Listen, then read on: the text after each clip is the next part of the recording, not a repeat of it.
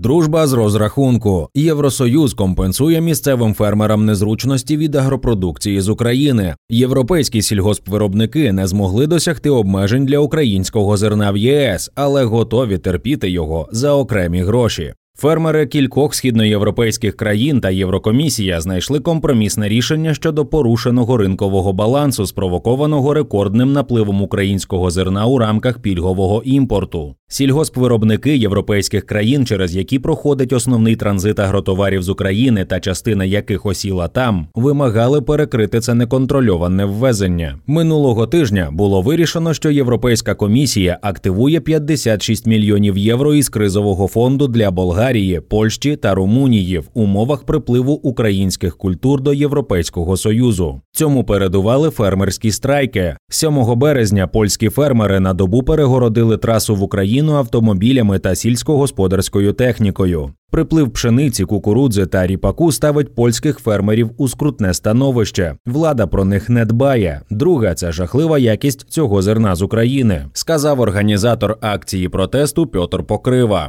Минулого року було ввезено 2 мільйони тонн українського зерна, частина якого осіла на польському ринку та замістила польський товар або призвела до обвалу цін на нього. Раніше такі акції пройшли ще в кількох містах. Таким чином, європейські аграрії недвозначно дали зрозуміти урядам своїх країн, що проблема українського зернового імпорту перезріла. Рішення, ухвалене Єврокомісією, все одно половинчасте, оскільки першопричина проблеми пільговий режим імпорту зерна з України переглянутий не був, а навпаки, продовжений ще на рік. А втім, те, що ЄК ризикне застосувати до товару з України будь-які обмеження, в той час як увесь світ навпаки консолідує свою підтримку, було малоймовірно. Проте інтереси європейських фермерів мають бути враховані, і грошові компенсації лише перший крок у цьому напрямку. Майнд розбирався, чи не погіршиться становище українських сільгоспвиробників після того, як становище їхніх європейських колег покращиться. Чому європейські фермери обурюються наземним транзитом? Адже у серпні 2022 року запрацював зерновий коридор, і для українського зерна відкрилася можливість морської торгівлі з Одеси.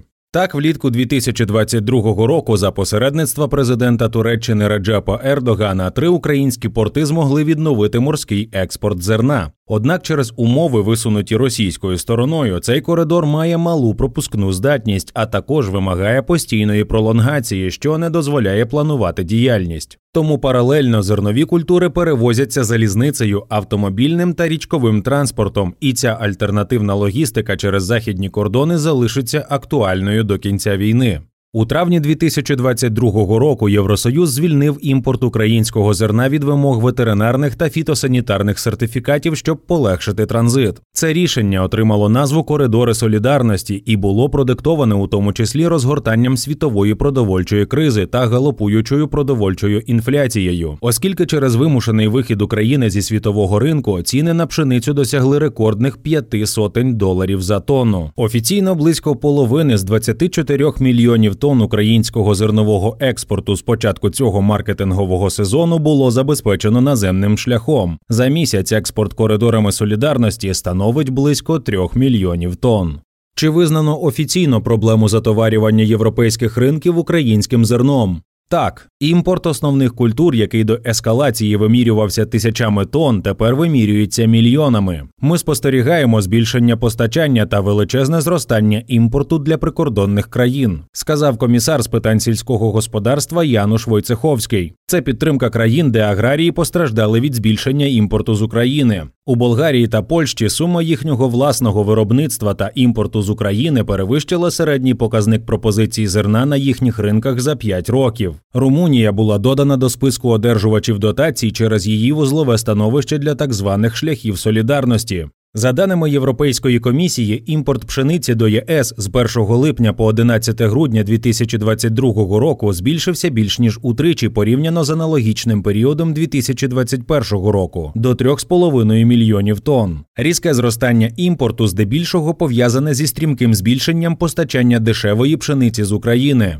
Офіційно за перше півріччя 2022 року Польща імпортувала з України 640 тисяч тонн зерна, тоді як обсяг її власного виробництва складає 24 мільйони тонн зернових на рік. Офіційні цифри імпорту ставляться під сумнів польськими учасниками агроринку, які вважають, що українське зерно ввозиться у безпрецедентних масштабах. За оцінками представників громадської організації Агроюнія у Польщі залишається до 80% імпортного українського товару, що провокує зниження цін на польський продукт. Найбільше страждають агровиробники прикордонних територій, проте вплив відчутний у всій галузі. Чиновники заперечують, кажуть, що імпорт контрольований, а інформація про його мільйонні обсяги це елементи російського ІПСО. Розповсюдження неправдивої інформації про мільйони тонн зерна, що надходить до Польщі з України, це велика проблема, заявляв віце-прем'єр, міністр сільського господарства Польщі Генрік Ковальчик.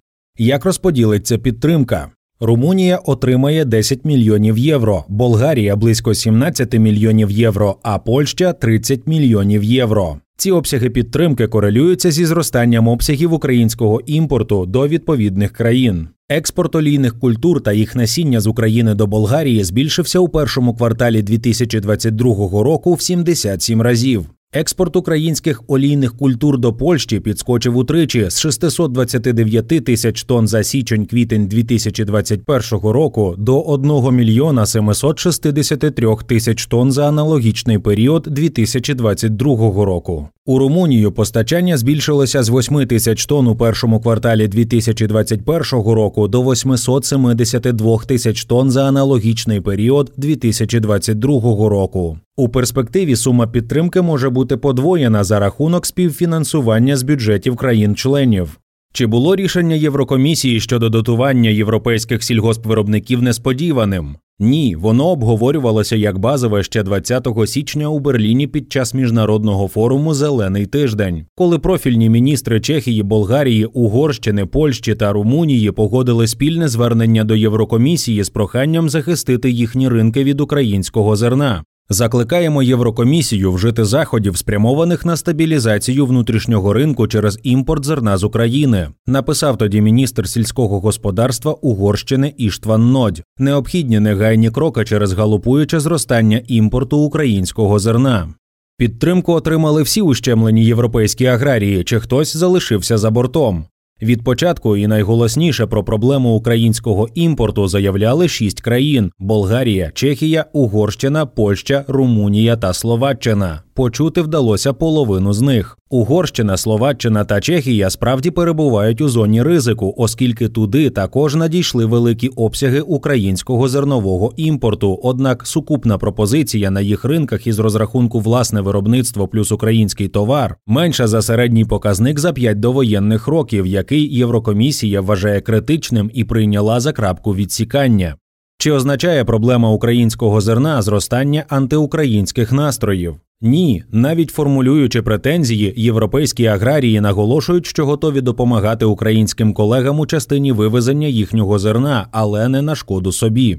Які практичні наслідки для українського зернового експорту мають додаткові дотації європейським фермерам? Осідання частини українського зерна у прикордонних областях європейських країн насправді мало місце. Зазначимо, що така практика використовувалася іноді і до ескалації, якщо переробнику було дешевше купити сировину на кордоні. Додаткове дотування ЄК вирівнює різницю у цінах, і український продукт втрачає привабливість для комбінатів, комбікормових заводів та птахофабрик. Швидше за все, зміни стосуватимуться системи контролю за використанням зерна та його походженням на внутрішніх ринках. Те, що Єврокомісія від початку обумовила готовність збільшити суму компенсацій європейським фермерам, говорить про те, що зменшення імпорту українського зерна вона не передбачає і не планує. Тобто відновлення податкових обмежень та фізичних квот Україні не загрожує. Інша справа, що теза про низьку якість вихідного українського зерна, що все частіше звучить, може призвести до повернення або часткового повернення фітосанітарного контролю на кордоні.